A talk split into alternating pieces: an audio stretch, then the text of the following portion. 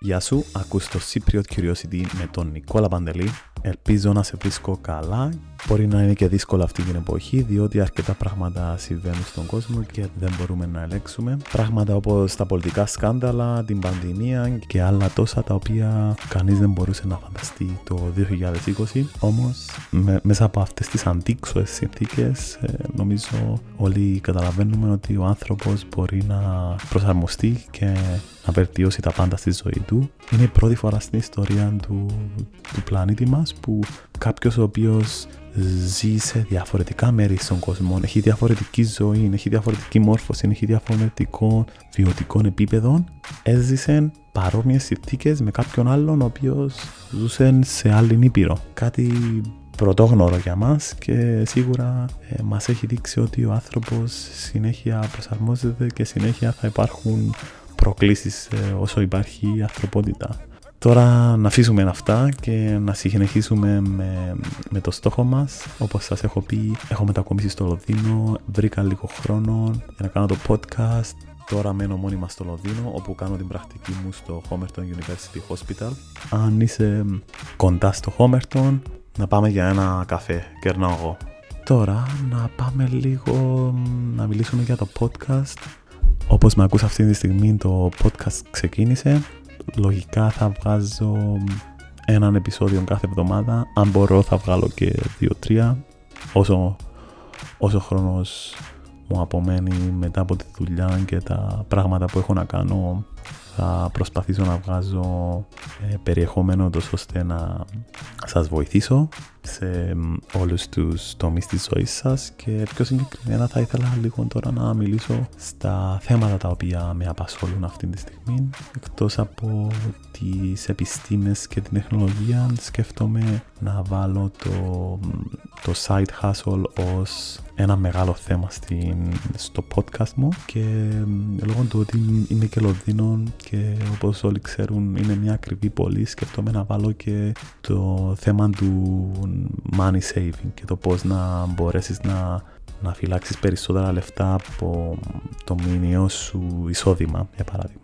Τι άλλον θα πούμε, εννοείται ότι θα υπάρχουν ε, podcasts που θα είναι μόνο για παραγωγικότητα και θα πάμε πολύ συγκεκριμένα σε τεχνικές, σε tips, πώς να χτίσεις συστήματα στον υπολογιστή σου, στο κινητό σου, διάφορες αυτοματοποιήσεις τα, τις οποίες ε, χρησιμοποιώ, τις οποίες θα ανακαλύψω και θα τις ε, διδάξω ούτως ώστε να βελτιώσουμε τη ζωή μας, να γλιτώσουμε χρόνο, να κάνουμε το πράγματα και συνήθειες τα οποία μπορεί να μας είναι λίγο βαρετά, να τα κάνουμε πιο άνετα και πιο ελαφριά ούτως ώστε να μπορούμε να τα κάνουμε σχεδόν κάθε μέρα.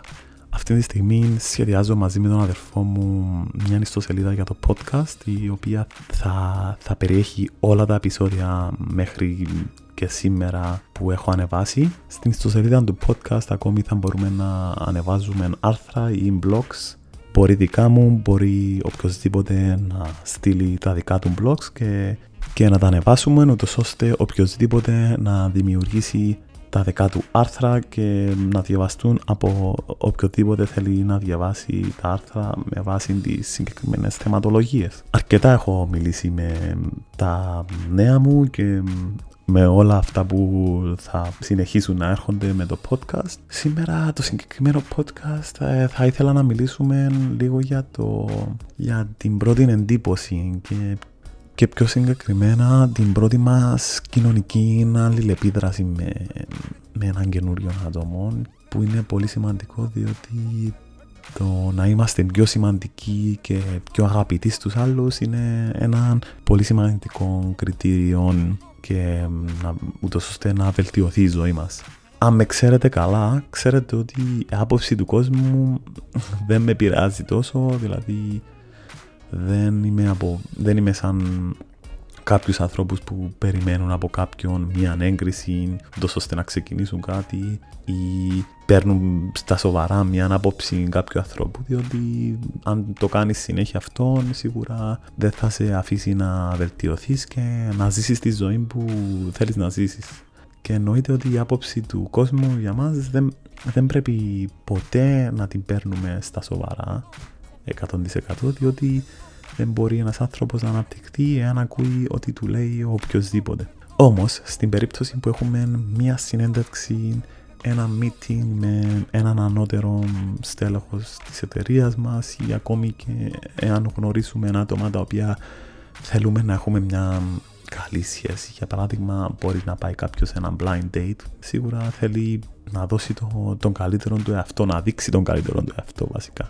Το first impression είναι πάρα πολύ σημαντικό λόγω και το social media, διότι προσπαθούμε περισσότερο να βάλουμε πίεση στον εαυτό μας για να γίνουμε πιο αγαπητοί, περισσότερα άτομα να μας αγαπήσουν, ώστε κάποιοι σκεφτούνται τους followers, να πάρουμε περισσότερες followers αν έχουμε το συγκεκριμένο Κάποιοι θεωρούν ότι α, άμα αγαπήσουν περισσότεροι άνθρωποι θα έχω περισσότερους followers, θα είμαι πιο κοινωνικά αποδεκτός. Που στο 2020 δεν χρειάζεται να είσαι αγαπητός από όλους, διότι πιο παλιά ξεκινούσαν οι πρώτες κοινότητες, ο κόσμος ήταν ακόμα στις πηγές, έπρεπε να συνεργαστείς με τους ανθρώπους γύρω σου, ούτως ώστε να επιβιώσεις.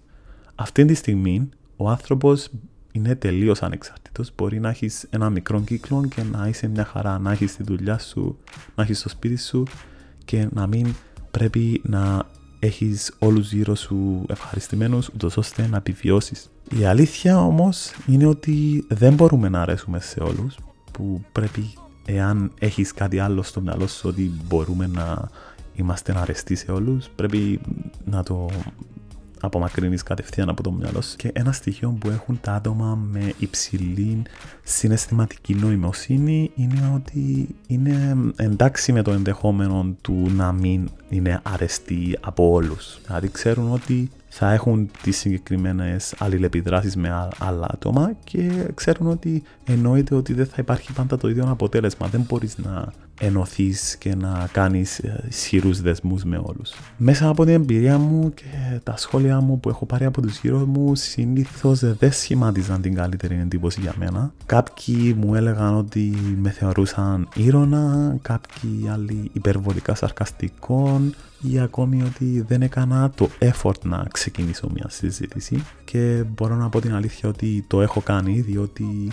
είχα ένα διαφορετικό mindset, είχα στο μυαλό μου ότι έχω τους φίλους μου, έχω τον κύκλο μου θέλω να μείνει ο ίδιος ο κύκλος, δηλαδή είμαι πάρα πολύ ευχαριστημένος με τον κύκλο μου και δεν θέλω να αφήσω άλλα άτομα να μπουν στη ζωή μου διότι, διότι συνήθως χάνω το ενδιαφέρον μου όταν κάποιος δεν είναι αυτό που θέλω εγώ. Όμως έκανα ένα πολύ μεγάλο λάθος διότι το να είσαι με τους ίδιους ανθρώπους κάθε μέρα ανταλλάσσεται παρόμοιες ιδέες κάθε μέρα και δεν αφήνεις στον εαυτό σου να μεγαλώσει και να αναπτυχθεί. Και εκτός του ότι δεν μπορείς να αναπτυχθείς, η συγκεκριμένη στάση μπορεί να στοιχήσει σε μια συμφωνία, μια ευκαιρία για δουλειά ή ακόμη και μια σχέση ζωής, διότι στο μυαλό σου έχεις ότι κοίταξε, αυτή είναι η φίλη που έχω, αυτή είναι η οικογένεια που έχω, αυτή είναι οι άνθρωποι που θέλω να δουλέψω, δεν θέλω να ανοιχτώ και έτσι χάνεις άλλες ευκαιρίες και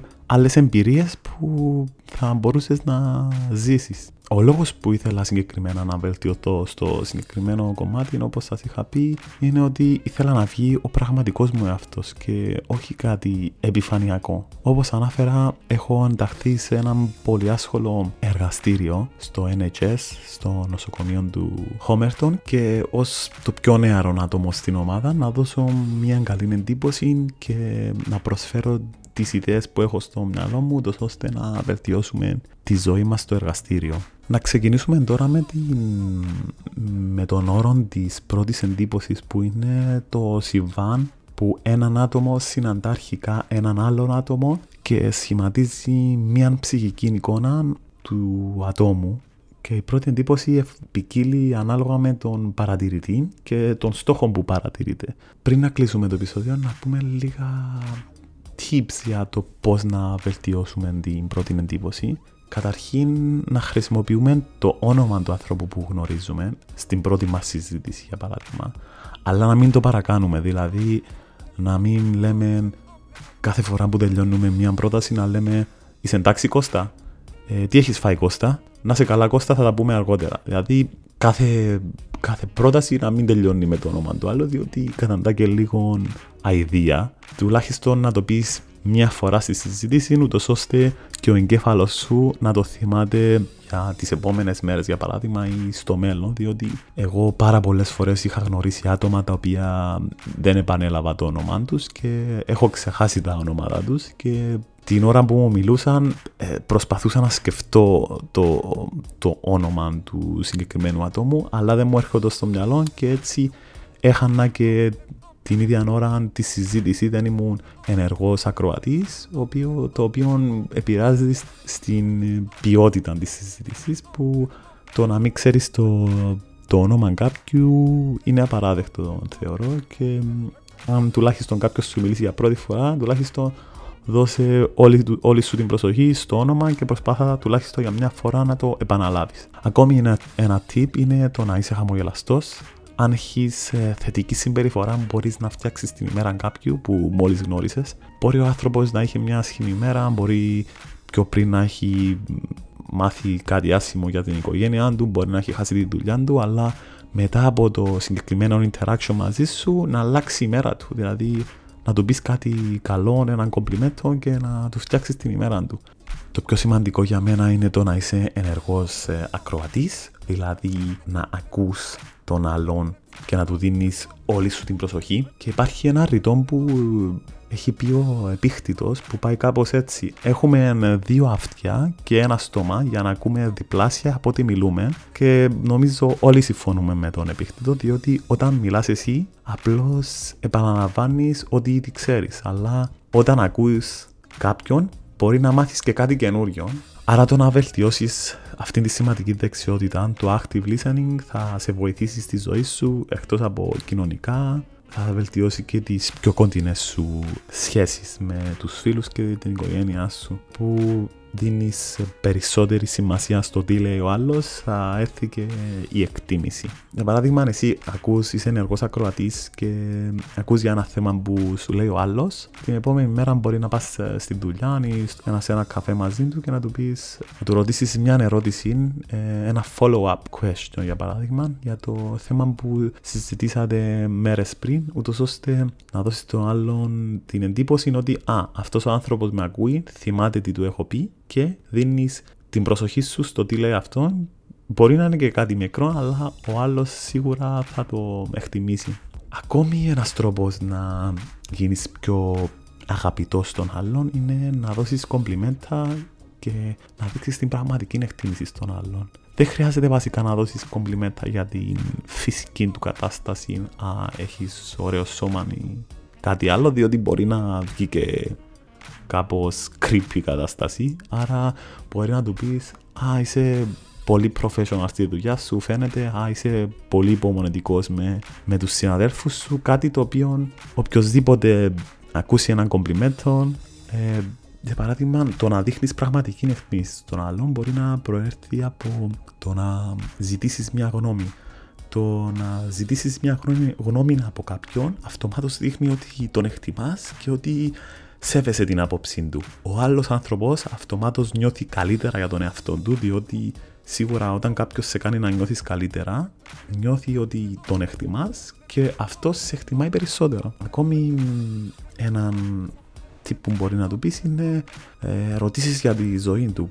Πώς ήρθε μέχρι, μέχρι αυτό το στάδιο της ζωής του, θέλεις να μάθεις και αν του κάνεις τις σωστές ερωτήσεις και προσπαθείς να μάθεις περισσότερα για αυτόν, όταν φύγει από τη συζήτηση, τότε ο άνθρωπος θα θεωρήσει ότι είσαι ένας θετικός άνθρωπος και ωραίος και θα προσπαθήσει στη συνέχεια να έχει περισσότερα, περισσότερους διαλόγους μαζί σου. Όμως, ε, εννοείται ότι αυτά τα tips πρέπει να είναι γνήσια, να μην προσπαθείς να είσαι fake, να μην κάνεις κάτι το οποίο δεν είναι του χαρακτήρα σου.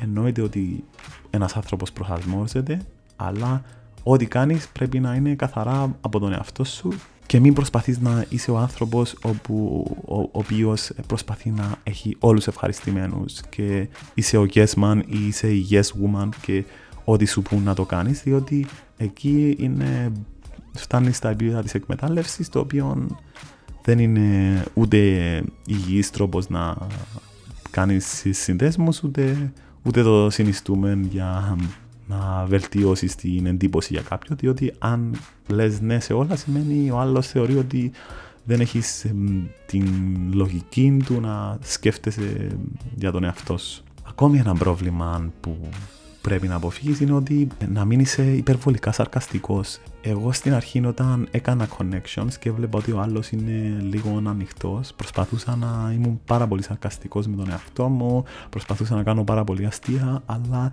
στο τέλος ο άλλος θεωρεί ότι α, είσαι απλώς ένας joker και αυτή η συζήτηση εννοείται με κάνει να γελάω, αλλά θα χάσω την ώρα μου με αυτόν τον άνθρωπο. Άρα εννοείται ότι θα κάνεις τα αστεία σου, αλλά να υπάρχει και ένα μέτρο σύγκρισης. Αρκετά έχουμε μιλήσει νομίζω για το συγκεκριμένο θέμα. Θα τα πούμε την επόμενη εβδομάδα. Και εννοείται από το podcast ε, περιμένετε τις συνεντεύξεις με ενδιαφέροντα μυαλά τα οποία αναλύουν συγκεκριμένα θέματα τα οποία είσαστε περίεργοι και αν χρειαστείτε οτιδήποτε ε, μπορείτε να μας στείλετε ιδέες, απόψεις και θα τα πούμε την επόμενη εβδομάδα. Καλό υπόλοιπο.